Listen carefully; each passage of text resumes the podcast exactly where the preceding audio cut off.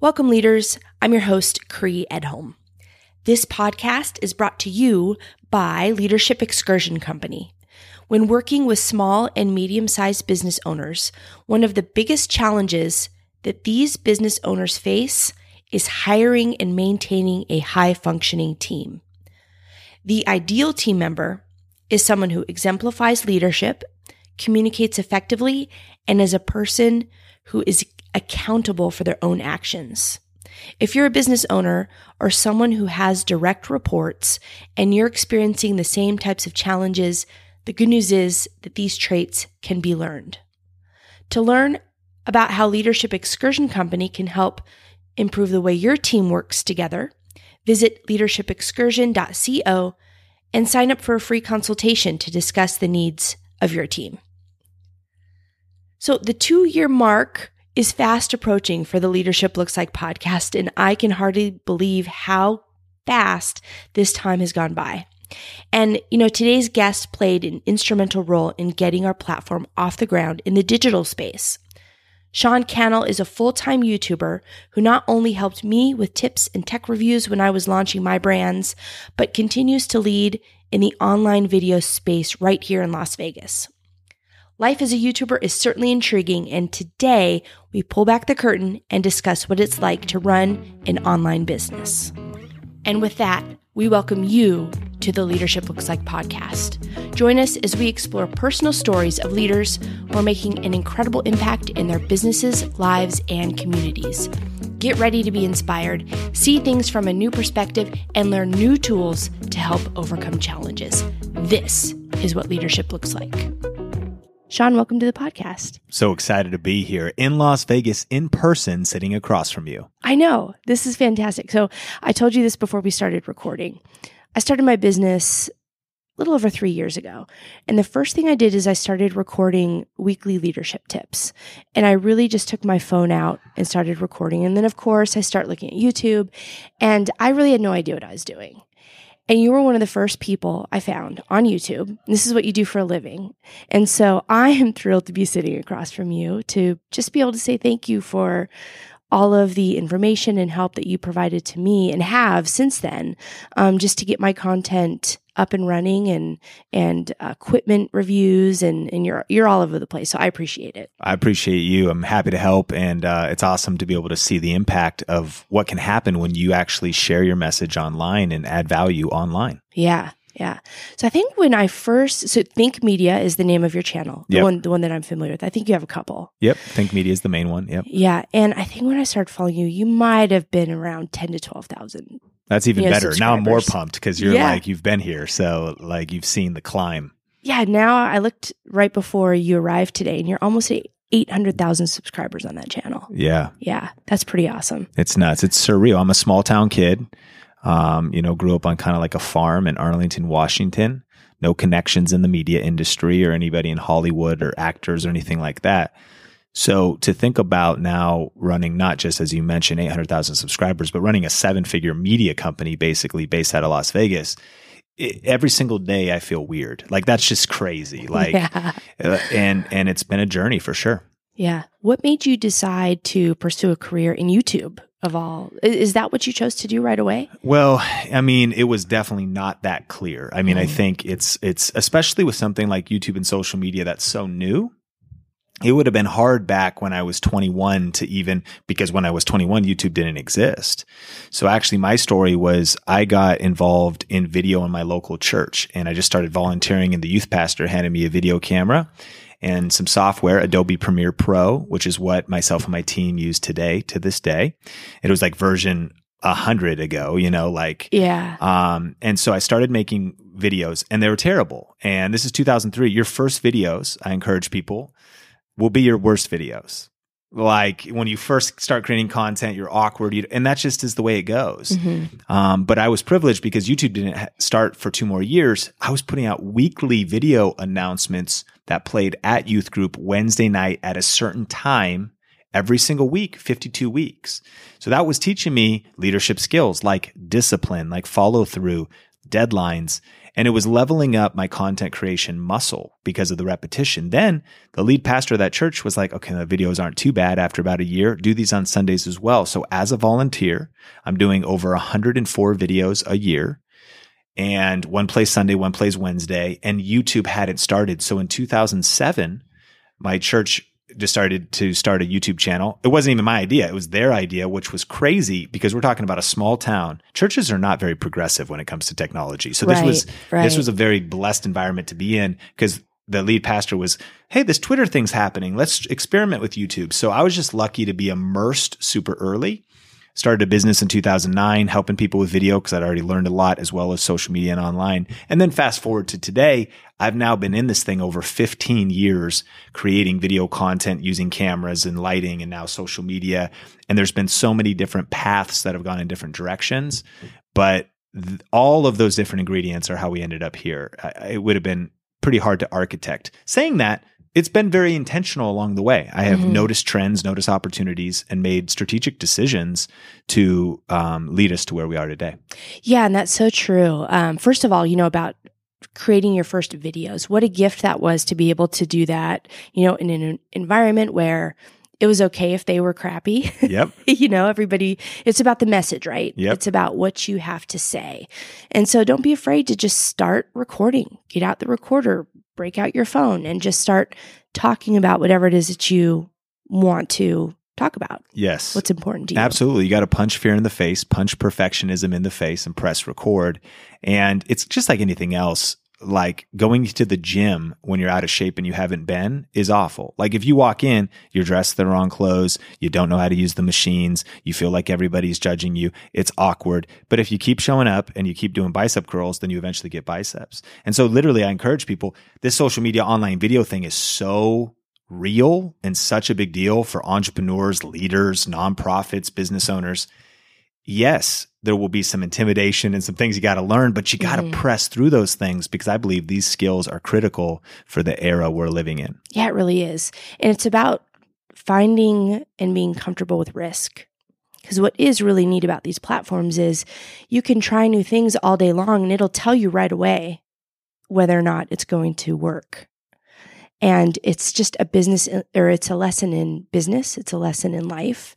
You know, and that's why I really taken to it is because you do, you get that feedback. Um, and you have to push through. You spend hours sometimes on content and you can decide, you know what, I'm not going to put this out or I'm going to just do it. And, um, you know, not everything's perfect, but you just got to put it out there anyways. I love that. You know, no risk, no reward. Mm-hmm. And great things happen outside of your comfort zone. And I've been outside of my comfort zone a lot in the past 15 years. Yeah. What made you decide to stick with YouTube? Um, you know, you mentioned working at the church. There's so many different social media channels out there. Yeah. Um, I think there was two things. One, I had clocked the time. So once I just started getting momentum there, I realized I had deeper knowledge in that area than others. Two, I've done the research and I actually am a huge proponent of YouTube being superior for driving results than other social platforms. Now they're all great and I'm, I operate on all of them, but there's a distinct reason why YouTube's unique and it's because it's the second largest search engine in the world. Mm-hmm. And so one of the premises which I built my brand on was early on, if people are curious about the business model, as a video creator back in 2003, I learned video. By 2010, when I started a business, I took out a loan for $10,000 to buy all the equipment to get my business started so I could shoot wedding videos, videos for small businesses, a computer to build websites and edit the videos and all of those things. And, but what I learned about was YouTube and something called affiliate marketing, which is a way to recommend a product you use. Could be anything. Doesn't have to be technology related. Anything on say Amazon.com. And if someone clicks the link, your referral link, when you recommend like a camera and they purchase it, you get a percentage of that commission. So when I learned what affiliate marketing was and I realized I had a skill and I realized I was also sitting on basically products to talk about and review and do tutorials about, then I started to dabble in YouTube to say, Hey, what I could, I might as well just do that on the side, make a little extra income or see if I can help some people. And I was basically scratching my own itch, you know, as I was growing up and as I invested that $10,000 that I took a loan out for, I wasted a lot of that money. I just bought you know, Amazon starts recommending things. So I'm like, I probably need this backpack and I probably need this strap and I probably need this and that because I don't have any gu- anyone to guide me. So I just started to basically take the, my life experience, what I had learned and help others to save them time, money, help them decide between this product and that product. And videos that ranked for me were things like best camera for YouTube or best lighting for YouTube. And so you can imagine if someone types in that in search, they're like, okay, what's the best camera for YouTube? And they find my video, they watch it and they get value. And then they potentially click that link and make a purchase.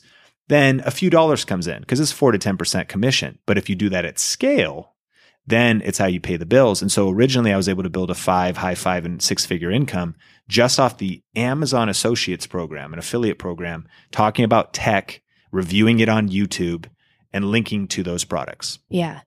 And that's pretty incredible. I mean, you don't have to go to a job interview. You just, I mean, you, you just have to sign up for the affiliate program. Correct. Through Amazon and just start your YouTube channel and post videos. Mm-hmm. I, I, it's pretty easy. It's amazing. Yeah. And I actually, to help people understand, sometimes I like to say I'm like a Best Buy employee, whereas they, though, drive to Best Buy, get paid hourly, they don't get paid commission, and they help people find the right camera, avoid the wrong one, figure out what their needs are. I took that online. Nobody pays me to show up to work, but I get paid on performance of of that content. I only make commission basically is what we're talking about. Mm-hmm. And and once I figured out the nuances of YouTube, so that answers your question, why YouTube? I figured out that you know Instagram is not a search engine, Facebook's not a search engine, YouTube, uh, Twitter isn't that it, there was a way to create leverage. And I was very interested in creating time freedom, location freedom, and and not actually. My dream is not to just like figure out how to get on a private island and not work. I think work's a blessing. I want to make an impact in lives of people. I want to build my company. I want you know so, but I do want to always buy time because if you're if you're if anything if you're trading your time for money then all the day-to-day operational stuff doesn't let you write a book or create a new thing or start a new business or start another project so i'm highly interested in leverage mm-hmm. and ranking when you make a ranked YouTube video, it's like an employee that you pay one time that then works for you for free for weeks, months, and years to come. Yeah, because you're making money on videos that you posted five years ago. Yes, in multiple ways now too, because that's just one way of monetizing. Monetizing, but now those can still get YouTube ads. They can still lead to affiliate marketing. They can just build my brand in generally, so I could do brand deals and sponsorships. And I work with Canon and Amazon and other official brands. But then now we also sell our own education and our own products, mm-hmm. which is important, especially too, because affiliate marketing is a good way to start, but it's a it's a bad business model long term because again, you're at four to 10%. Whereas when you create your own IP, intellectual property, when you create your own products, now you can start keeping 90% plus of the revenue. Yeah. And this conversation is incredible because I hope that listeners are realizing you're a, you're a business person. So you are posting information that for some people, it seems like it's just free information. You know, why would I do that? But listen to what Sean's saying here. He has to plan ahead. He has to buy all the equipment. You know, when you started, you had a job. Yep. You were filming weddings, mm-hmm. right? And doing all the editing for and that. I'll add, I was also working at Red Robin. I worked at Red Robin, which is mm-hmm. a burger joint here in the United States, typically for 10 years, 17 to 27. I'm 35 now and uh, and I did that because even when I was bootstrapping my small business, I was like, well, I'll pick up shifts on the weekend to make a little extra money, depending on how much business is flowing in. Right, right. Just hustling, just to you know speak yeah. through. Yeah, yeah, absolutely. How much time did it take for you to um, on YouTube to be able to say, you know what, I can stop working at Red Robin, or I can stop filming weddings and doing that type of work to really go full time? Well, there was a big thing for me like in hindsight's 2020 i probably i not probably i for sure could have went full-time sooner but there was a couple things holding me back. One was lack of confidence. I mean one was self-doubt. My background during that early era or even 2010 was i was doing video production for others and i started working for some youtubers. So i was doing some video production for them helping them with ranking which another, the term for it is seo search engine optimization. It's actually video seo video search engine optimization, helping them with titles and tags and positioning their videos and some strategy. I believed for other people more than I could believe for myself. And I had even had some experience on, ca- on being on camera at the church, etc. but to really be the guy and to do my own YouTube channel, I hedged a lot. It was, I was, I was intimidated. And in, in hindsight's 2020, I look back, I'm like, well, who was it? I mean, the thing was pretty early, but that, that caused me to hesitate. The other thing kind of connects to that was this, this me telling myself, I'm not ready yet. I'm not ready, but something I'm very glad that I did, did. And it was, I wanted to be very intentional about truly becoming the person, the leader I needed to be for I knew eventually I wanted to be on YouTube as kind of a thought leader and sharing information about this, but I wanted to level up in the process. And a friend of mine, Ken Coleman, is coming out with a new book called The Proximity Principle. It's a critical principle for leadership. And it's about the fact that you need to get around the right people. You should get in the right places because it levels you up. And so that happened to me, for example, first at the church. I just started interning and got forced into pressure situations that caused me to hit deadlines for content, to manage other people, to try to get leaders, volunteers, by the way. Hey, can you come shoot church news with us? Oh, I got this. And I need you to come, like uh, people, skills, publishing content. Plus I was doing the social and the website. So that environment. But then from there, it actually led me, uh, I eventually moved to Vegas. That's what brought me to work in another church. It was a mega church out here. I was the marketing director and one of the reasons I wanted to work there, again, I was never that interested in salary. In fact, it barely it was like, can it pay my bills? Fine. It's not even actually one of the points. I was interested in, I be in an environment that will cause me to grow? The lead pastor of that church is an author. He speaks around the world. I wanted to grow as a communicator. And I thought, man, if I'm in this environment, I understood the proximity principle. It will level me up. Simultaneously, I pitched a guy to be a freelance videographer and help him with social media um, who is also an author and a speaker, doing similar things. So I, I looked ahead and I said, who are, who's doing things that I want to do in my future? Maybe not even exactly, but what are the skill sets that I need? I want immersion in the right, around the right people and the right places. So I was actually freelancing and working on other, on their Facebook pages, their book launches, their different things. All that to say is that I probably could have done that for myself sooner, but I'm just so glad the path I took I was like, I'm not ready, really ready to come out yet. I want to just be like skilling up, leveling up, testing on their stuff. And because I would work, his name was Dr. Dave Martin. I was freelancing for him. I ran, he's, he sold books. I ran his Facebook page. He would run an event that was a leadership event. It was called like the Ultimate Life Seminar. And he would have these leadership speakers come in. And that is what my heart craves because I love leadership. So I was like, I couldn't afford to go to these things in this era. But once I got my foot in the door working for him, then I was in the room. I'm filming. I'm asking him questions. I'm hearing them in their car as we're driving back to the airport talk about the shortfall of the event and how much more they had to make and all this kind of stuff. And now we throw events today. But all of my season, it was very intentional of me wanting to say, I want to be around the right people and in the right places related to my future vision for my life and career. Yeah. And that's such a great way to get yourself where you want to go. It's going to take a lot of hard work and dedication, but yes, surround yourself with people who are going to push you and teach you, and and uh, that, that's such such a great takeaway right there. So when you first started your channel, it was just you. Yep. And um, you know, we all know that I've been watching for a while now, and now you are you have other people hosting Mm-hmm. some of the shows. You're going out to events like NAB, which is awesome because they're right here in Las Vegas. Yes. And um, how did you how did you get from the person who wasn't sure about yourself? You know, you put yourself in a situation to learn. And how did you get yourself into a place where you're comfortable to say, you know what, I'm going to go for this, to now, like really running a media company? Mm-hmm. Yeah. Uh, so it's a few things and and some of them will be repetition but i'll list them out i mean i think number one is you got to have a vision and I mean, and that's true for leadership. Like you really have a, you have to have a vision of where you want to go. And you can't go everywhere at once. In fact, you can't go even two direction at once. If you try and chase two rabbits, you'll end up catching neither. So this kind of goes back to me having a vision. It, it wasn't even that I knew what I was going to do in my career, where the money would come from, but I knew that it incre- included a few ingredients, communication, speaking, that as social media started coming out, that I saw video is like the way to tra- I mean, right now we're we're transmuting through audio. Video is just a, a, step above that. It's both. It's audio and video, right? I just saw that it was the future. So I was like, I'm doing something in this industry. So I just need total immersion in this industry. So having a vision and knowing what you wanted to grow, knowing also too that having a vision for your future that someday I'll need to lead others. So I will need to grow in skills. So throughout, you know, leadership development, personal development has been a bedrock of my life since right around when I got involved in that church. Prior to that, I was crazy and, and just didn't have vision and didn't have a vision for my life. But, but once I did, then I was like, well, I'm going to need the tools and skill sets. And I started to learn about the, of course, the power of just reading books and consuming mm. content. So, so that was a, a lot of it. So number one, it was having a vision. Number two, I then think it, it was that proximity principle because it, it so much. And, and then let me go number three, repetition. Like you gotta really embrace not being good because that's the truth for everybody. It's kind of an old cliche, but they talk about Michael Jordan getting not making his high school basketball team.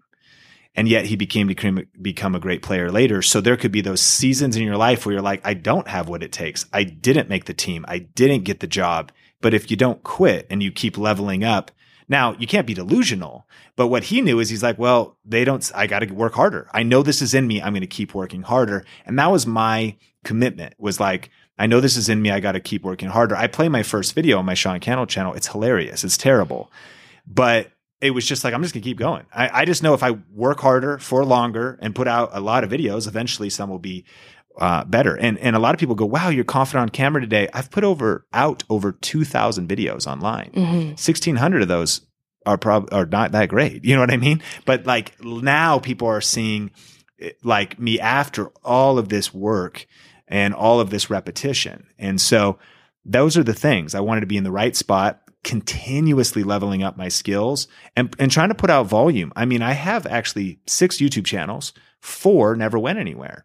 So I heard a stat. I wish I had the exact source, but there was there was somebody that did some research that found that the average successful entrepreneur succeeds on like their 2.6th business.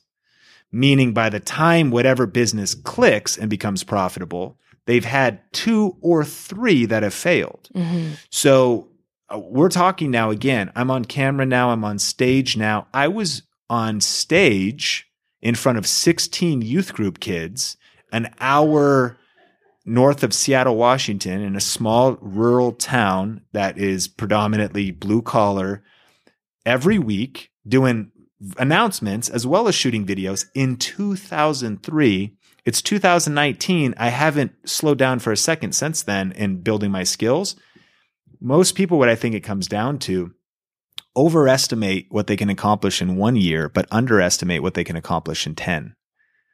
Intentional practice, getting in the right room, leveling. So, but it starts with a vision because you got to know that thing that you want to do. Mm-hmm. Because when you know what direction you want to go, then it's like the universe organizes itself around you. Now you know what books to read. Now you know what conferences attend. Now you know what YouTube channels to watch. Now you know what podcasts to listen to. When you say leadership is going to be a critical skill for my life, then everything changes. You go, okay, well, I better start learning leadership. And for me, I started reading John Maxwell early on, all the books, Developing the Leader Within, The Laws of Teamwork, The 21 Laws of Leadership, Leadershift, his newest one. I bought communication CDs off of eBay, started listening to them. I went to whatever leadership conferences I could ever attend and still do to, to this day. I watched YouTubers and listened to podcasts. So I think total immersion into whatever it is you're pursuing mastery in. Yeah, Absolutely. Now, for you, we talk about business, um, and you gave such a great overview.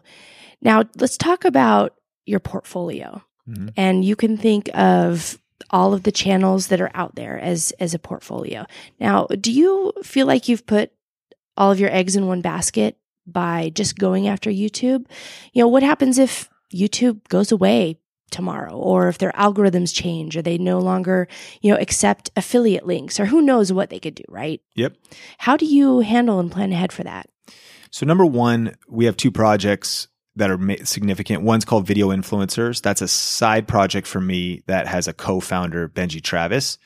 And my answer to that question is it's called video influencers for that reason. It's not called youtube influencers. And number one i suppose if kind of going out of left field here, but if some t- type of apocalyptic event happens and we get blasted with EMPs from somewhere and the internet gets destroyed, well, then, yeah, my eggs are a little in one basket of being an online influencer or whatever. Good thing you've read all those John Maxwell books. exactly.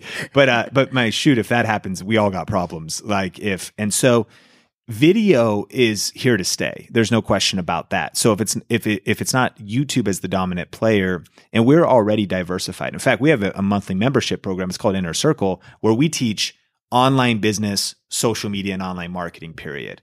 So it's important to say that we're not building our brand in YouTube. I'm the author of YouTube Secrets.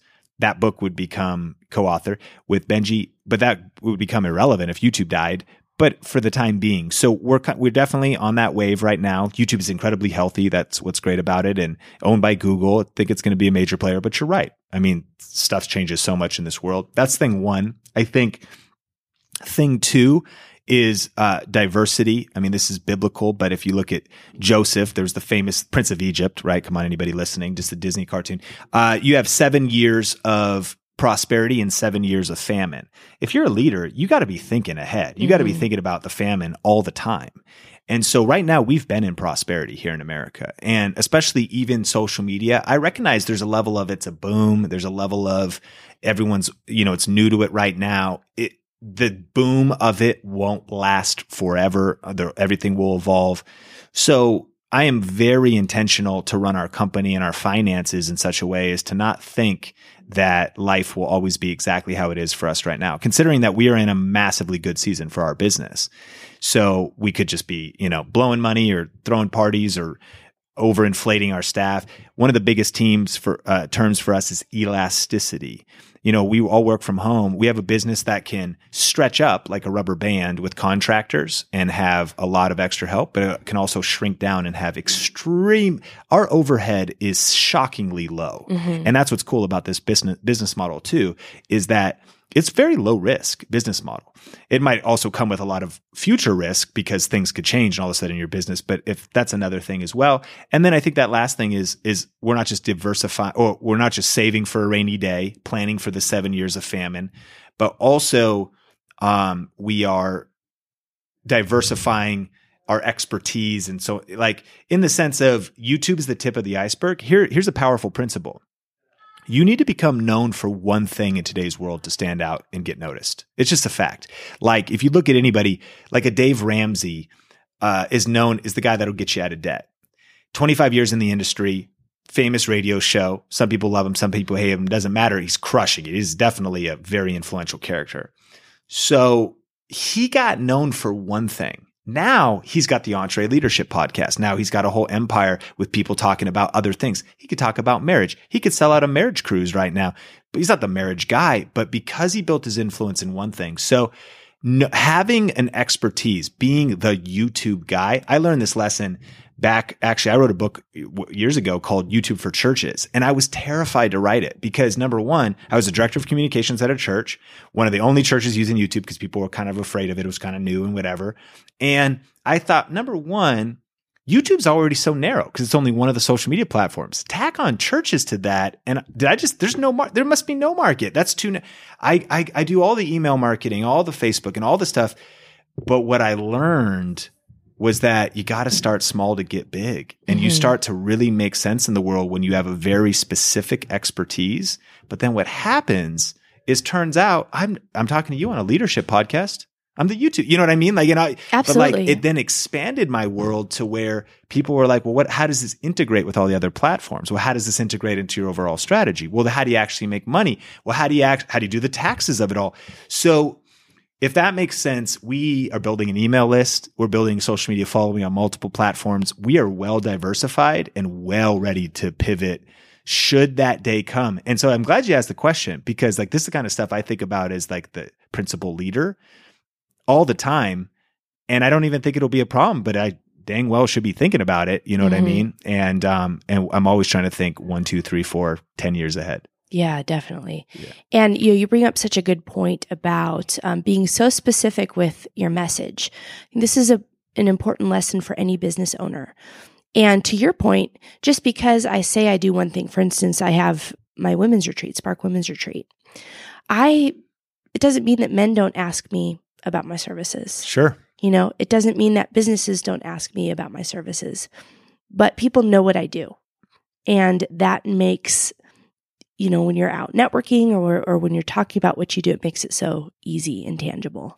If you want to stand out in today's world, you need to be a meaningful specific, not a wandering generality. Zig Ziglar. Good one. So, what does a typical day look like for you? So, typical day, this is a typical day. Well, me, us together is unique, but uh, I would wake up uh, in Las Vegas.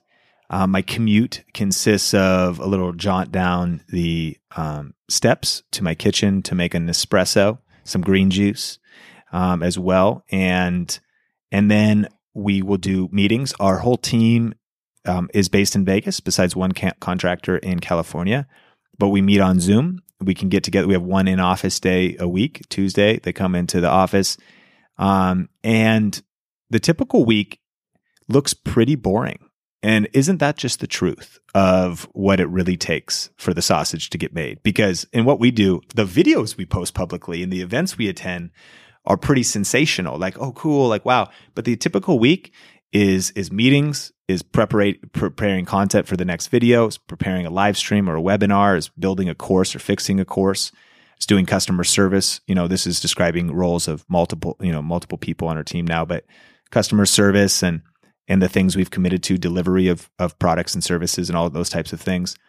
But then the other piece of it is that we truly are lifestyle entrepreneurs. So we can work on the road. Recently, uh, a work trip looked like driving from here to to Tahoe and staying in Lone Pine and and uh, Mammoth Lakes, and just kind of creating content and taking some time to to enjoy life uh, while working uh, with my wife and I. And and this business affords us to do that because um, we can work from anywhere. And then quite a few events. I'll, I'll speak at events or workshops. Um, and we even will throw our own. We threw our first big event last year. We have another one coming up this September. So we're always working on those types of things. Um, and so it's it's very unique. And that and then the, then the main thing is we shoot videos and we create content. And so mm-hmm. we shoot those at home or we shoot them um, on the road or or just all types of different places. And so yeah, content creation, planning, strategy, leadership development. I mean, team meetings, and and that's that's what I'm moving into now it is an interesting pivot from being the solopreneur, from kind of being the e myth tactician or technician trying to move into being a CEO. And while simultaneously realizing that the business model is still kind of a Sean Cannell personal brand thing. That's one reason why I'm steering away from that because I'm trying to see down the road with uh, ideas like the book Built to Sell. Mm-hmm. Most personal brands are not even close to being built to sell. And even if that takes us 10 years to execute, I'm really glad I'm steering the ship that way this right now. So, um, those types of things, thinking about leaders, thinking about team, thinking about a lot, man. This, this entrepreneurship thing is, yeah, I mean, there's, we, this t- today we already met with our content team. By the way, we're super small. I mean, we're talking about like about, about five of us here in Vegas. That's about 10 with part time. And we have an agency. We met with our agency today. They do our digital advertising right now. And, uh, we're doing Facebook and, and GDN and YouTube. And so met with them today, released a video this morning, premiered that. So that's kind of the day to day. Yeah. And then when you're in these meetings with with your team, you're on Zoom. Yes. Right. Do you have some sort of um, a structure in place so when you get on the call, you all know what you're going to talk about and and plan out for the week? Yeah, we we label the meetings. So we have we'll have um, a meeting that's about brainstorming and getting clear on a next product launch we're doing, or it'll be content, which would mean the free content that's going out or whatever. But you know, as you study meetings, don't let them take too long or do them standing or don't waste time in meetings. We're probably guilty of all the above. I mean, mm-hmm. sometimes we're better, sometimes we're worse. I, uh, I get distracted. You know, it could be easy maybe listening to a podcast like this and, and, and and it, what could be coming across is like we have it all figured out. Not even close, man. Like it's it's tough. I mean, like yeah, sometimes meetings go long, or I I question if we even should have a meeting. Um, and and remote work and etc. But yeah, we're figuring it out, and mm-hmm. and teamwork makes the dream work for sure. So, um, one of the things I really tried to acknowledge, recognize was Heather Torres is our operations officer now, and she basic we're my wife and I are kind of one team, and then with Heather and her Isaiah, her husband, but Heather is sort of like we're running the business together. And what I started to see too, self awareness of, well, if I'm the creator and I still need to lock myself in a room and come up with new video ideas and be that person. I need someone to run things. So the way I structured it was if one person can effectively manage about seven people, debated and all kinds of people say all kinds of different stuff, but whatever. Uh, if if one person can manage seven people, then Heather, we now have Omar and Kyle and Melissa and Jordan and the agency. Just that alone, this business has already got complex enough for you to kind of run that. I'm going to run it with you, but I need to be freed up to network, think about the next thing, pioneer, drive revenue, and um, that's kind of what we've been working and have been working towards it. And I'm I'm learning to empower more and delegate more to say, look, there's a reason why if if things are chaotic communication wise under my leadership, then it shows that I probably that's not my strength. Mm-hmm. So I'm identifying the areas. So now you've got it's trickling down because she's a brilliant leader, has brings all kinds of skill sets that I don't have. And even Mel and Jordan today we're working on like systems and processes. And that was a block for me. A while ago when as a solopreneur I knew the power of systems, I thought I need to learn and become great at systems, which I still believe. So I need to level up a little. However, the, the, the better fix is putting that person that's graced at it, that's skilled at it, and like empowering them to do it. And that's kind of what we're moving into now. Um, so I've been having to learn to let go of a lot. And in this season, I've been thinking a lot about, I'm constantly thinking about where am I blocking this business from a leadership standpoint as far as a takeaway principle this this Jocko Willink extreme ownership just mm-hmm. responsibility i everything's my fault mm-hmm. if anything in the business is going wrong it's my fault if it's if heather did it it's still my fault because i empowered her if kyle messed up it's still my fault because i hired him and and have it maybe give him the clarity so that's a helpful framework for me so i'm then also trying to be very intentional though to say where are things getting bottlenecked because of me or how should we even restructure this so that I am not slowing us down or or um, hurting our business in any way. Yeah. Are you taking time out on purpose to evaluate that? Because it's tough when you're a solopreneur and you're making that shift. You're making your first hires. Your team is growing. It is tough to give stuff away, mm-hmm. and especially in your position. I mean, you're you're the brand. Mm-hmm. And so when you hand that stuff away, it's more than just you know, you're you're handing a piece of yourself one hundred percent. Handing know? over editing a while ago was crazy. I bet, yeah. And I thought, and here's probably the breakthrough for me was when it finally happened. First of all, it everything went a lot slower than I thought it would, and that was probably just more realistic. See, I thought I was like, I need to learn systems and delegation in the next month. What it learned for me was that it took a couple years mm-hmm. of, but intentionally steering that direction. Secondly, when I think about like giving up editing, what I thought when I first started having, I had a summer intern a while back named Jay. He started putting out some videos. I thought, man, I'm going to look at the Think Media comments on YouTube. When this video goes live, and I'm I'm just going to get torn to shreds. People are going to say, "Oh my gosh, he sold out. What's he got another editor now? Wow, what's happening?" And I watch and guess how many people mentioned when the first video that I did not edit went live on Think Media? None. Zero. Right. Nobody was Nobody like knows. the editing. And so what I learned was that as a solopreneur, we actually do have a lot of pride and we can have a lot of ego that kind of blinds us. Um, the truth is though, you still got to hold a standard for your brand. So it's not like you just let anything go out. Um, but for me, I think we can rush as a solopreneur. What we think is we think we could do it faster. It's gonna, you're gonna have to slow down to train someone else. And then what we also think is we we dump, we don't delegate. We just say like, go do this and you should know everything I know. As opposed to, I heard it put this way, hey, actually, you watch me do it. Let's do it together. Step three, I watch you do it. Step four, you do it by yourself. That's time. Now, if you thought about YouTube videos, step one, you watch me create a YouTube video. Just watch. Step two, Let's create this YouTube together. You're still just watching. I'm looping you in more. It's still all me. Step three, I'm going to let you go through the process, watch you do it. And then step four, that takes time and it'll slow you down. And, and people listening, but I got to do this. And, you know, you just got to be willing to put it. Sometimes you have to slow down to speed up. And what I, what I thought, I overestimated what I could accomplish in one year, but I underestimated what I could accomplish in four. Now, Omar at NAB, we were at a booth and so, for context for people listening, I do a lot of tech reviews of lighting and microphones, and I have my own style and I've leveled up my skills. And so, I've done things on camera together with others. That's also a principle. If you're, and I learned this a lot, you know, a good organization, maybe good and bad at times, but a great organization to be a part of is churches. Strong churches are leadership engines. John Maxwell teaches about how leading a church is, is the hardest level of leadership possible because you don't have money to, uh, you, there's no bonuses, there's no Mhm. money in the conversation. You are trying to motivate volunteers Mhm. to to and mobilize them. It's the high. It's very hard. So that that environment. But some of the things I learned was was like platforming other people. If you were going to raise up a pastor to launch a campus of the church, you need to start getting buy-in for that other leader. So I was like, oh, what I'll do on my YouTube channel, I'm not just going to throw someone else on. They're going to be on with me for weeks and months, and they're going to be with me to see what I'm doing, how I'm doing it. So all that today to say is fast forward to Omar being at the event. We found a microphone. I was kind of just tired at the time. And I said, Hey, you just take this one solo. But what I didn't do and what I normally would have done, I wasn't even involved. I didn't coach to see if he missed anything of our video framework or the call to action at the end or the checklist of stuff we do. And we got home and then fi- and he put the whole thing out. And for the first time, because there's been him and I together on camera, but this one that just came out was only him. And there was one comment. Someone was like, "Who are you?" Probably that person probably hasn't checked in in months.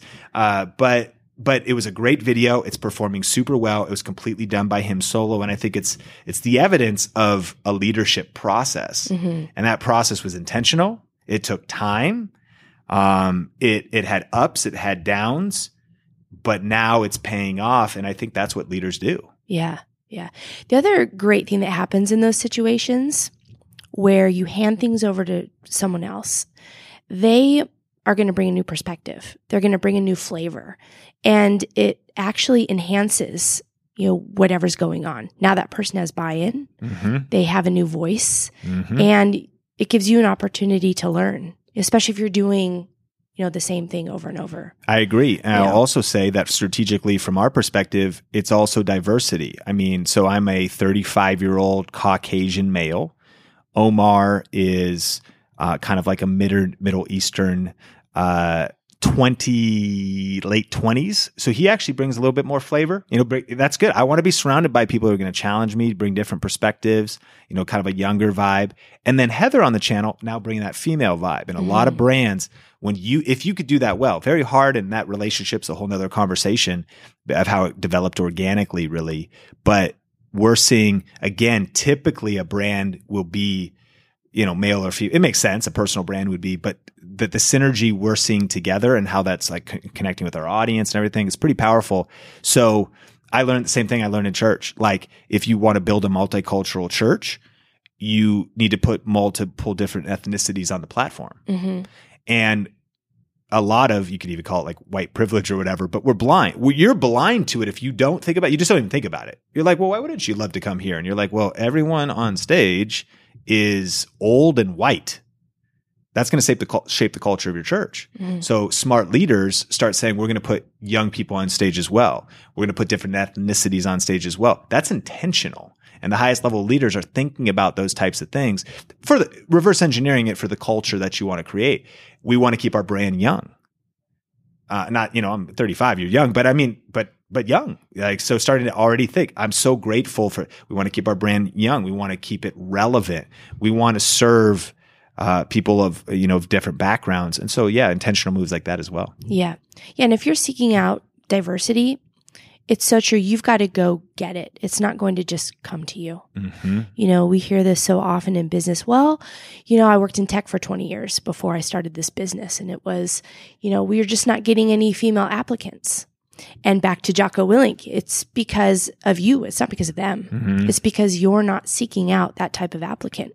You're not maybe looking at your work environment and seeing if it's appealing to the type of person that you want to have work there. You know, there's so much that goes into that. hundred percent. Yeah, yeah. All right, so I'm curious to know about comments in general. Yeah. That's got to be rough. We all know how ugly that could Mhm. probably get.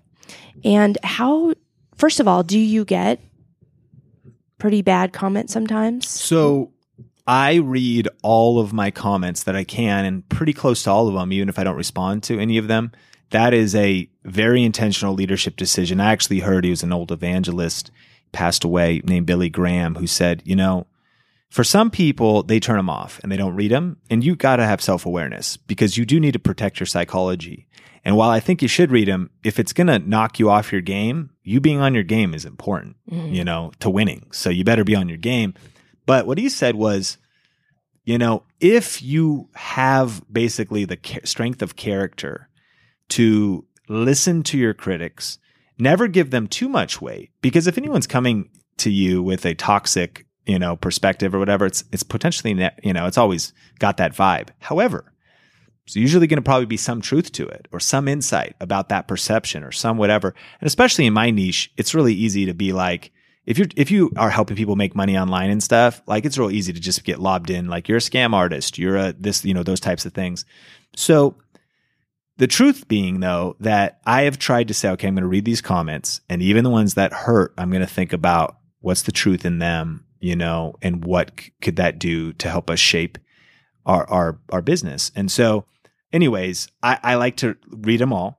Um, saying that, we get a lot of emails. I don't really touch email. I have my whole team touching email. That's just protecting my time. Like we get so much inbound email. It gets categorized. It gets put to different pe- places, and my team will protect me in the sense of sometimes people just unleash. Now, I will actually make sure they pass the information along. They'll just spare me the colorful language and whatever because I say, look, we're listening. There's, we, I want to hear what people are thinking. Mm-hmm. If there's that perception in the world, I want to, but that is brand and reputation management. And mm-hmm. to, to ignore that is fo- quite foolish. Mm-hmm. So, so yeah, I like to, I like to listen to them. I will say though, it's crazy. I mean, I shouldn't have opened it this last weekend. I'm being really good about working hard during the weeks, trying to really take the weekends off and rest and have that margin. Um, but this last weekend, like midday, I was like, hey, what are the latest comments? And I just remember, I can't remember what it was, but it was just something that was, it is kind of mean and, and, and, and critical. It wasn't really valuable. And it got me thinking that comment will stick in your head all day long. And I'm like, shoot, man, I like, I, sh- I should just be thinking about like my chihuahuas and like my wife and going on a walk, man. I don't need this. And so, um, I think you got to kind of have the right timing for it. You need to make sure that you have, uh, you know, a soft heart but thick skin. Uh, because when you put yourself out there, it's going to happen. I think you need frameworks, belief systems like uh, that. If if you never want to be criticized, don't ever do anything. But as soon as you do anything of stepping out there and putting your voice out there, you'll be criticized. Any leader, let's talk about the leaders of our country, whether it's President Obama or President Donald Trump, at any given time, 50% of the population doesn't like just dislike you, but like hates you. Mm-hmm. Like, like hates you. Like, like prays you'll die. You know what I mean? Like, which is insane to think that like humans hate you that much. So what does that tell me though? It tells me that arguably one of the most powerful positions of leadership on planet Earth has one out of two humans that that dislikes you, mm-hmm. that that is writing vicious things about you, creating videos about you, doing doing you know SNL skits to mock you and your family and your daughter and your spouse and your every move and your every word. But that tells me that that's what comes with any type of influence and leadership if you if you take it to any level of significance at all. So I think it's a mental preparedness going into this game, knowing that, that if you want to do something significant, something that's high impact, that it'll happen. And then conversely, if you also don't want to go to that level, you can turn comments off. You can filter certain words. I think that's important. Maybe someone always like makes fun of your lips or your hair. So you're like, you know what? Hair, hair comments are just not happening. Mm-hmm. And you can mm-hmm. block the word hair. Mm-hmm. So like there's, I think you could be intentional because I, it's, that's two answers in a way of like, I really think you should pay attention, listen and let it level you up. But two, I really think you should protect your psychology and make sure you can stay on your game. And, and look, haters are going to hate, you know, trolls will come and go. And even people bring in some truth. Even when people bring truth, I think, what do, like, let's put your life under a microscope. You know what I mean? Like you could always think about people are just you're mean. You're like, well, I appreciate you pointing that out, but like I know I'm not perfect. I didn't think this video was perfect. I didn't think I do everything perfectly or say everything perfectly or my hair or whatever. And so, anyways, it's it's a, it's a crazy thing. I think you kind of just got to go in and accept that it's one of the it's a tax that comes with the territory. Right, right, and kind of keep things in perspective. Right, that one comment out of how many comments do you get in a day? You know. That's haters math. So Jon Acuff says, you know, one negative comment plus 99 positive comments equals one negative comment. Right. It's right. the only one you think about. right. all your positive book reviews, it's the one book review that's like, this is the worst book ever. And that's the only one you can think about. And that's a good, that's a good perspective too, because by and large, our content is deeply favored, uh, and, and loved by our community and gets positive feedback. But there is something, I sneak that in. There's something about that, that negative. I actually, as much as I, sometimes it stings and I don't like it, I found a lot of value out of that negative feedback when Mhm. I, when I, uh, dig and look for those kernels. Yeah. Yeah. So we've touched a lot on leadership in this conversation, which is incredible. Um, what is your definition of leadership? I mean, I just steal it right from John Maxwell. Uh, leadership is influence, nothing more, nothing less. Um, and for me, though, I think the biggest opportunity in leadership is the first. If someone says I'm not a leader, if they're listening to your podcast, they already identify. But if someone's like I'm not a leader or I want to become a leader, I believe leadership starts with leading yourself mm-hmm. and the opportunities for discovering ways you could lead yourself better are are numerous. And so when I think about leadership, I think about that one of the biggest ways you could raise up leaders around you, change the people around you, change your job, change your organization, uh, change your income, influence all of these external factors is by starting your leadership journey by focusing inward Mhm. because the I believe that the best thing we could do for others is living our best life. So what I mean is again, if you want to lead others but you don't show up on time or you don't get results or you haven't conquered your negative self-talk in your mind and you haven't conquered uh, mastery of your skill at some level and you know what I mean? And when you cha- when your what's your attitude? What what energy do you bring into a room? What uh, how, what organization in your life do you bring? Again, it's this whole it's physician heal thyself. You know, no, it, it, it seems like an oxymoron to learn how to lose weight from an overweight fitness coach. The biggest opportunity in leadership is, I think, becoming is leading yourself. And so often we look for titles externally, um, but it all starts, and that's what really shifted it for me. So that's why, Mhm. besides leadership is influence, I think is just really starting and thinking about how we can lead ourselves. When I got disciplined in my fitness, and when I got disciplined in my finances and and taking re- extreme responsibility for, you know, started making those own shifts. When I, I, what I thought when I wanted to attract, this is a good one because leadership leadership's about attracting other leaders. When you look at the law of the lid, if leadership is scored on a scale from one to 10, level six leaders will not keep leaders that are at a higher level than them. They might, there might be some people underneath you for a while, but they'll never stay there. It will never happen over the long time. You will not keep seven, eights, nines, and tens. So your responsibility be, becomes from moving yourself from a level six leader to a level eight leader if you want everything in your life to change. So that was back to extreme responsibility was that's what I was focusing on. I was like, I'm a solopreneur. I can get better, work on my stuff, work on myself, work on my messaging, work on how I treat people, how I lead, whatever, all of Mhm. the above. And it's not, it's not like it happens by default, but in a way, then it's, it's the trigger that just causes these default other things to happen. For example, Heather Torres is a high level leader and she has now articulated herself or else this would just be, I'd be like, Hey, I'm so great. But she'd be like, she's like, if it wasn't for the leader you are, I wouldn't stay here.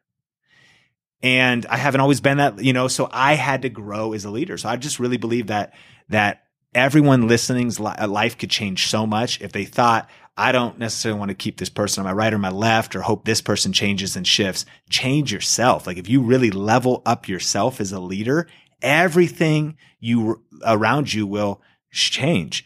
A rising tide lifts all ships. Mhm. So raise your leadership, you know, water level and watch the results. Mhm. Where do you find the drive to to be that leader, to be the person not only for yourself but for the people around you? For me, it's my faith straight Mhm. up. So with having a faith that we were created by a loving God is that I believe that I have God given potential. And that word potential is the driving force is to say that I believe God gave me something to steward. And that's, I mean, we look at that's how the world is set up. If we do believe in God, he created the world, but in what my theology would say, God's never made a chair. He made a tree. Like he created trees. He didn't create chairs. Like the world was created. So we create chairs. Mm-hmm. So all we were given was our skills, our ability, our time, our parents, for better or worse, our environment, or whatever. So we're just given raw material. And then we're just given a few short years on this earth to make something with it. So what drives me, there's many things, but one of them is this drive to live up to my potential. And, and that is so, so lately uh, in the various areas of life, I think about, you know, I want my relationships to be as healthy as possible. I stole John Maxwell. You could tell I'm a pretty big John Maxwell fan. you know, success for me is at the end of my life if the people closest to me love and respect me the most. Meaning I'm actually not trying to have my Instagram followers think I'm great at the end of my life. I want to have built a business and made an impact without sacrificing family or my future children. And I want the people closest to me to be like, yeah, he's a good dude and he's got integrity and he didn't sell out in pursuit of money or ambition or whatever. So like a definition of success. So that's family, my fitness, my my faith, my finances, just all the areas of life, mm-hmm. just trying to live life one day at a time, whatever. But I, but but that I see like we're running this race. It's called life. And we have a few short years and I'm just not trying to spend it on the couch. I'm trying to maximize this, this, uh, my life. I heard one guy put it this way again, with a belief in God saying, you know, someday when I stand before God, I don't want him to introduce me to the person I could have been. Mm-hmm. And say, Hey, glad you're here, but here's who you could have been. Here was that all that potential that was sitting on the table. And so I think, and, and we start talking about big ideas like this, they could kind of get weighty or kind of overwhelming. I think that's kind of good. We should have a little, a little, a little nudge to say, what are we doing with every breath that's a gift? What are we doing with every day? And so I don't even really, I don't even know the full vision that we have, but I just am seeing, I'm trying to be faithful with what's in my hand and meaning what we have today. A lot of what we're doing is reacting. I mean, this whole thing's all new. You know what I mean? Reacting to social, reacting to this, reacting to the team that's here now, involving them and saying, I'm not building this by myself. I'm not that smart. I need a lot of smart people around me. Heather, what do you think? Mel, what do you think? What are we building? Where's it going? And so it, it's this drive to maximize my potential for sure. And I think it's then secondly driven by literally this sounds again deep thoughts, but I think that reasons come before results. The deeper your reasons, the stronger your results. A lot of people, in fact, that's your whole framework. Like, what is the bigger mission you're fighting for? What is the mission, the vision that you're fighting for? If there's no fight, there's probably no vision. Mm-hmm. And so, uh, I look at the world right now. People are in pain, man. It's confusing times, financially, too much, you know, uh, challenging times. The middle class is getting crushed in, in America. Like it's becoming harder to, to, to live because cost of living is going up, massive disruption with uh, just general economically, but you've got Uber disrupting taxis and you've got Airbnb d- disrupting hotels and Netflix disrupting entertainment. And I think Dish just released the reports, massive unsubscribes. People are cutting the cord on, on cable, which I'm in the entertainment industry kind of, right? So you're paying attention. So I feel because I and I we didn't even go into my story maybe some other day uh, uh, with my wife having chronic illness and that being a big thing for us around 2009 she almost died. And YouTube and making this happen was partly was majorly fueled by I got to figure I I didn't want to work from home just so I could like drink pina coladas on a Ferrari I was like no I want now with with my health with health and with this like I want to be able to provide for my wife, work my own terms, medical bills, travel if we need to, handle this. And we're, there's so much fear in that time. And, and, and it was a just drive. Like I got to level up as a leader, provide for my family, figure out a way to do this. I did that first, built a six figure income from home, paying for our medical bills for our family. And to be honest, as a small town kid, when I was 21, I thought making six figures was like the grand uh, slam of life. Mm-hmm. And so about 10 years later, when I hit that, I also went through kind of a leadership crisis of like, well, what's the point of life? When you've accomplished your dreams, you know, I, as that was like the pinnacle. I was like, wow. So I had to kind of retool and there was a shift for me, which John Maxwell calls it this, when you go from ladder climbing, because I was trying to climb the ladder, make the money, build my brand to ladder building where the true leader now shifts where you're not trying to climb the ladder, you're trying to build ladders for for others. So most almost every day right now, I just kind of live at live out of gratitude, wanting to give back. And so I want Heather's brand to grow. I want Omar's brand to grow on Think Media. I want our students and our customers and our community to discover this life changing thing called online video. And in the various forms of, of, of ways to make money with it and ways to build your business with it. And, and I would just want to serve that purpose to realize that in times when you might be dealing with health challenges or you just might be in a job you hate, that this revolution is so real that there is a genuine call and conviction in me to say, we got to get this message out. And I really believe that you can serve people unselfishly and profit in the process. We, uh, we certainly are as we're building a healthy business. And then I think about legacy and family and our kids' kids. And we don't have kids right now, but there's a lot of other things. But I think it does really come back to, for me, there's, there's so many days when it would be real easy to just eat Ben and Jerry's and watch Netflix and give in and be underneath the weight of all. You got to summon courage summon a vision and fight. And I, and I'm hoping to help people do that. And to be honest, uh, I know I'm taking this. I hate to hijack the podcast, but like, um, I have, I also have a vision that in my 30s, I realized that the one thing that would build my brand was I know video. It just that was by by luck or God's blessing, whatever. That I, I got into video in 2003. I got a head start on it. That that was the door opener. But I love that we're on this podcast because my biggest passion is leadership and personal development and business development. And I was like, well, if my gift will make a way for me, I let me actually build a business around this thing video. And let me actually see if I can build a real business because I don't want to be one of those gurus who's teaching on business development, but that's never done it. So then I was, that's the vision I have for my life, at least now, was that in my 30s, I'll be this YouTube guy or whatever. And, and that that makes sense. We'll serve a ton of people doing that. I'm 35. So maybe we'll do that five more years. Business development and personal development is already bleeding into what we're doing. But then it's kind of like in my 40s when I look up to like a Tony Robbins or a Brendon Burchard or some of these people, Chalene Johnson, that that I have made such an impact on my life that I want to write books and do things like them. But I think I'm I'm trying to be macro patient and just think mm-hmm. like one season at a time. If I'm going to teach, if have has my body been physically transformed that I could encourage others to do that? Has my business just broke records and hit things?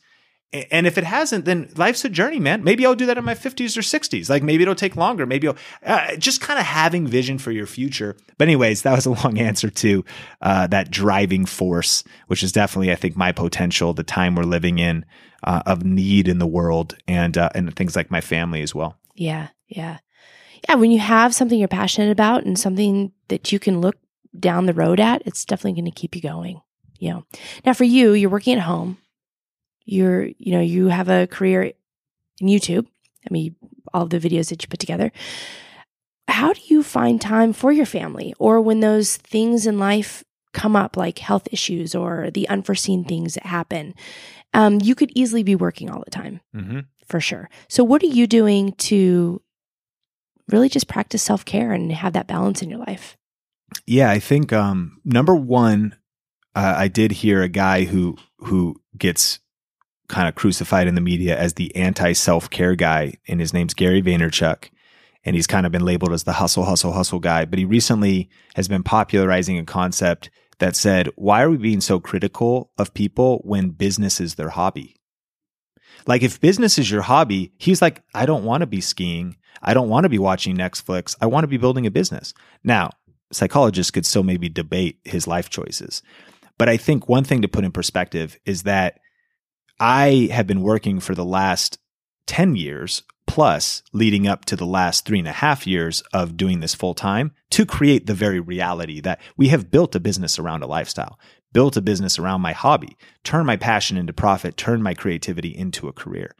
So I'm, uh, I'll go into what I actually do, but I do think there's there's it's a different dynamic like it's and when you could do it with your family when you could take your wife to tahoe and create content on the trip it's just it's just a different reality and and i'm incredibly grateful and i recognize that globally people can just be like dude i want to punch you in the face because like i wish i hate my job i hate my boss but so that that's thing number one but thing number two is is just trying to i think prioritize your schedule and here's a, some big ones for me exercise. Running's been a big one for me. So I'm getting a lot of, and as an entrepreneur, running is, I believe, I feel like it's my secret weapon. It's like my secret drug that's healthy and free.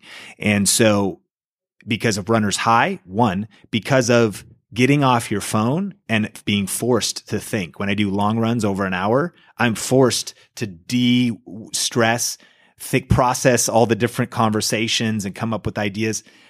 Whole like product launches get formulated while I'm running, like, like conversations I need to have. And that's also happening because you're getting oxygen, you're getting blood, your brain is just fired up and you're mm-hmm. thinking about everything and you're reducing your stress levels. Uh, two, number two, sleep. I'm a massive proponent of sleep. Um, I actually really believe that's so funny when people hear some of this stuff. I believe though, as an entrepreneur, there's seasons of sacrifice that, that I don't think it's, it's as much about not burning the candle at both ends. You just can't burn the candle at both ends forever. Like, and I'm for sure to be where I am today. There was seams where like I, I wasn't getting enough sleep. Mm-hmm. But once you pass that threshold, I think where the bills are paid, you know, there's no fires, immediate fires you got to start thinking about the long game in a real major way because this is a marathon and not a sprint. I'm not trying to kill myself in two years because I'm want, trying to be in this game forever. Why not? I don't really actually plan on retiring, whatever it is. You know, I, I, hope I'm still like a John Maxwell, vibrant and energized and writing books and speaking and consulting and building a team. And he is in his seventies. It's, mm-hmm. un, it's unbelievable. Mm-hmm. And so, um, I think that running, sleep, um, nutrition is is a foundational one for me. Again, if any entrepreneur leader, that goes back to this whole leading yourself thing. But This, I, I know that nobody wants to hear that. Like, I know that that's like the least unsexy thing to talk about. But like, do what you're putting in your body: hydration, nutrition, uh, plant heavy plant plant based, um, often whatever. A lot of things I do there, and and I'm I'm into the biohacking kind of stuff a little bit. So I follow like the Dave Asprey and the Bulletproof Coffee kind of stuff. I don't really drink that, but like I'm in, I'm always into how do I optimize my performance. And as I've gotten resource, I think about reinvesting that as well because you start thinking about yeah, self care really really matters. And then uh, the next piece would be would be my wife. We don't have kids. Part of that's been the health journey of it and our season and and so her and I, date nights, uh, time together. Um, you know, we both work from home, which is was hard for one season. We're like, why are you always here? You know, like that's uh, for at least a while, but we've kind of figured that out. And uh, and so time together, and all that to tell you, I still a few years into business, and I and I think it's because um, I don't want to take for granted what we have. I love what we do, but I'm still very driven. I mean, I will a lot of days, if I'm if I do a perfect day, I'll have finished uh, my run and I'll have been showered and worked out and have done a whole morning routine based on the book The Miracle Morning by 8 a.m. And then by 8 a.m., I might grind on just doing whatever throughout the whole day until seven or 8 mm-hmm. And then, um, and then my wife and I will spend a couple hours together and, and, and eat dinner. So to like really put out what's happening. And and that is you know, 60% of the year. But then I think it's important to note that 40% of the year this last year, 3 years into business, we went really dark as a team over the holidays. Really dark like like 22 days off or something around the holidays with some stuff set up, eh, you know, ahead of time and, and starting to have more foresight. And we're just catching up more. So, anyways, that's a few thoughts. Yeah, yeah. So uh, back at the beginning of our of our conversation, um, you talked about being nervous to put your first video out there, and really, you know, you're working at the church at your church, and you you knew you wanted to start posting stuff. What is your advice to anybody who's in that situation where they're just nervous to start and to get going? What is your advice to them to to you know, climb over that hurdle and just get to work? I honestly want to encourage that person to shoot their first video and post it on YouTube in the next 48 hours. Um, I think that you got to just do it, the Nike cliche, but you can grab your smartphone, put it in the vertical landscape mode, put it on the selfie camera, hit record and say, Hey, Sean here. I feel really weird doing this, but I'm was listening to a podcast.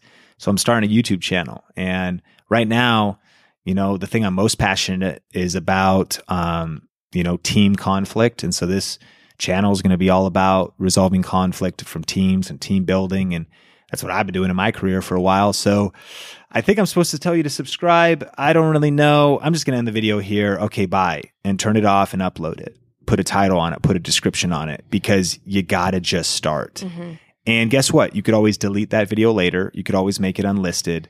But just like we talked at the beginning of the podcast, walking in for the to the gym for the first time sucks because you're not wearing the right thing and you sound weird and you're awkward. It's the same thing. But when you show up over and over and you do the reps over and over, there's so much to learn. It's like you just got to dive in and taste it. You got to just dive in and and then that's also what I encourage people because for some people, and I respect this, but they'll enter our world and they'll read my book, YouTube Secrets, and they'll watch some free YouTube videos. They might even invest one of our cor- in one of our courses, but a lot of time can pass. And then it's like, have you posted your first video? And they're like, I haven't yet. And for your own sake, it's it's always it's never just learning information it's also never just taking action it should always be both we learn by doing but we shortcut our learning by getting wisdom from other people and when we're doing it and you post that first video and then you watch my training on whatever, you're like, oh, I did it wrong that mm-hmm. time. Mm, that makes and sense. And then it makes it better. And then you post another video and you go, oh, I see what he did now because you're in the game, you're taking action. So I know it's very s- scary to get over that first hurdle. Here's a few alternatives. Shoot that first video, upload it to YouTube, go through the whole process. Don't make it public. Like you still though need to create a propensity and lean into action. MIA, massive, imperfect action, just taking action. I like to tell people you need to get your first 30 to 100, sounds extreme, 30 to 100 YouTube videos posted before you've even started. Right. And those can still have a big impact. Use your season in obscurity to prepare you for popularity. Meaning those first 30 videos, they can add value to your tribe, your company, your team, the people watching. But you start doing some more. Now you're giving some call to actions. Guess what? You're selling books, or people are signing up for your consulting services, or they're bringing you in. Like a lot of good can happen, but it's all. It's like you just have to get those repetitions, volume of outputs underneath your belt um, to to to get the results. Again, Michael Jordan didn't just shoot one free throw and then it was like, okay, well, we're good with that now. But it was the repetition of just shooting over and over and then having coaches working on his form and having coaches give him feedback or other players that speaks to being surrounded with the community or just having a network or a friend. And so taking massive action, but then being int- intentional to skill up in whatever areas you feel like you need to grow in with resources. Yeah. And it's just a part of your story. Like you now share that first video. Mm-hmm. And it's a reminder of how far you've come as well. Yep. You know, to put in the work. And that's, and when I started, I, I posted that first video and then I just posted weird videos when I first got my droid phone when we visited Las Vegas and we didn't live here. And then I posted a cooking video and then a review of the amazing Spider-Man years ago. And I was all over the place. I didn't have vision. I didn't have clarity. I didn't have the business acumen or vision I have today. But all of those reps all those uploads were all just a little bit more education. I'm sure everybody listening, everyone listening's probably worked on some sort of a skill. You grew up playing the clarinet, the guitar, and you just know that repetition is the father of learning by mm-hmm. just, just going through it over and over again. The first time you played that song or you did that thing, it wasn't that great. But once you polished it and you work through it, and it's so easy for social media for us to think, well, I'm not that yet how do I just what's where's the magic pill to just become that? And that was nobody's journey. Everybody started at zero. Everyone started even they maybe had some natural talent. Nevertheless, their early stuff was still still not that great. And I think about, you know, there's an artist named G-Eazy, hip hop, pretty popular, kind of mainstream hip hop. And and he has been touring for years, selling out stadiums, just common to sell out show after show, stadium after stadium, and had a couple billboard t- topping charts and songs and albums.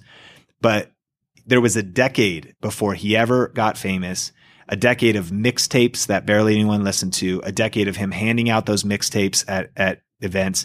my friend Brock Johnson went to a G-Eazy concert that had 70 people in it or something. Yeah. Like before he blew up and saw him. So you realize, okay, well, that's actually just kind of true for everybody that overnight success takes 10 years, like, or however long it takes. Mm-hmm. Or 10,000 hours, Or right? 10,000 hours, Yeah. however long. You got to just put in that time and you put in those reps. And then the other thing was I dug up some of those old G-Eazy songs and they're, they're not that good. Like he wasn't ready yet. Like, I mean, they were all right, but they weren't ready to take over the Billboard charts. And so I think having a level of self awareness, one of the things that people do is we're counting ourselves out. We're just saying, I'm not good enough. Well, that's not true. You just need to put in the work and don't put anyone else on a pedestal. Just maybe, hopefully, hearing a podcast like this, you go, oh, wow. Then you have to actually sell yourself on, am I willing to put in that kind of work? Mhm. You know, you and I could climb to the top of Everest. Yeah, absolutely. I think we could. We're not ready now. Nope. I'm, I, I'm, I'm I'm not in shape. I don't know the breathing. I actually don't know anything about. Cl- I don't know how to use the tools. I don't know how to use the ropes or the carabiners. But we could do it, couldn't we? If we set our minds to it, Absolutely. Set a goal and work one step at a time. and we might Yep. be able to do it in a year. But also, there might be some setbacks and maybe some fear and maybe some bad weather and some circumstances. And it might take us five years to get to the summit. We might try once and might not make it all the way. But then in year eight, we get there. It's kind of similar. It's like that's why having that clear vision of what summit do you want to reach and then just making a commitment to the journey. I think being having a level of urgency, but then also patience and grace for the journey. Because it really doesn't matter how long it takes you if you're making forward progress and how worth it is that is it that, that would it be worth it? You have to sell yourself on that. Would it be worth it if it took you 20 years to get there? But would you still want to go? If if that's the case, then prepare your mind for battle, mount up and just go after that target. Yeah, absolutely. Sean, thanks so much for coming in today. This Thank- has been awesome. Thank you. This has been uh, one of my favorite podcasts. It's been cool to be able to go deep like this in person. Yes. Um, like this. Yes. Thanks again.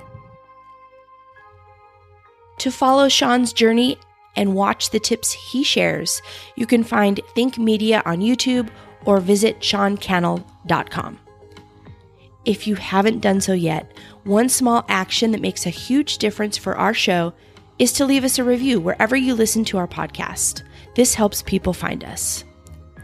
And to learn how Leadership Excursion Company can help you get your team working effectively as leaders, communicators, and overall accountable team members, visit leadershipexcursion.co to schedule a free consultation. I'm your host, Cree Edholm. Thanks as always for tuning in, and I'll see you on the next episode.